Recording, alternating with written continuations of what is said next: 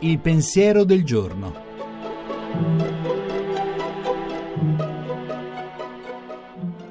In studio Monica Mondo, giornalista, autore TV.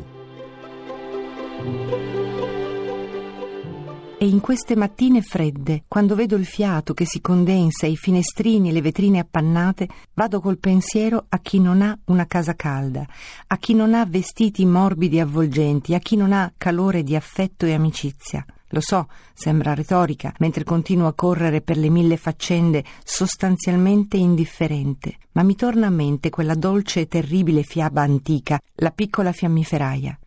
Oggi non si racconta più per non turbare i bambini, che pure vedono agli angoli mamme e bambini sopportare il freddo e gli stenti. Quanto ci siamo commossi da piccoli, quanto dovremmo commuoverci ancora oggi per le tante fiammiferaie che popolano le nostre strade. Non basta incolpare lo Stato, non basta allargare le braccia, perché non possiamo star dietro al bisogno che ci circonda e che tentiamo di dimenticare. È vero, non possiamo sostenere e sollevare il dolore del mondo, ma possiamo almeno guardarlo.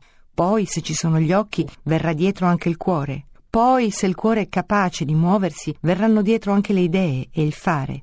Dare per scontata la povertà e la solitudine non ci soddisfa, non ci rende tranquilli. Quell'amaro che ricacciamo in gola alla vista di troppa miseria, lasciamo che ci resti in bocca, sentiamone il sapore. È una medicina, aiuta a guarire l'anima.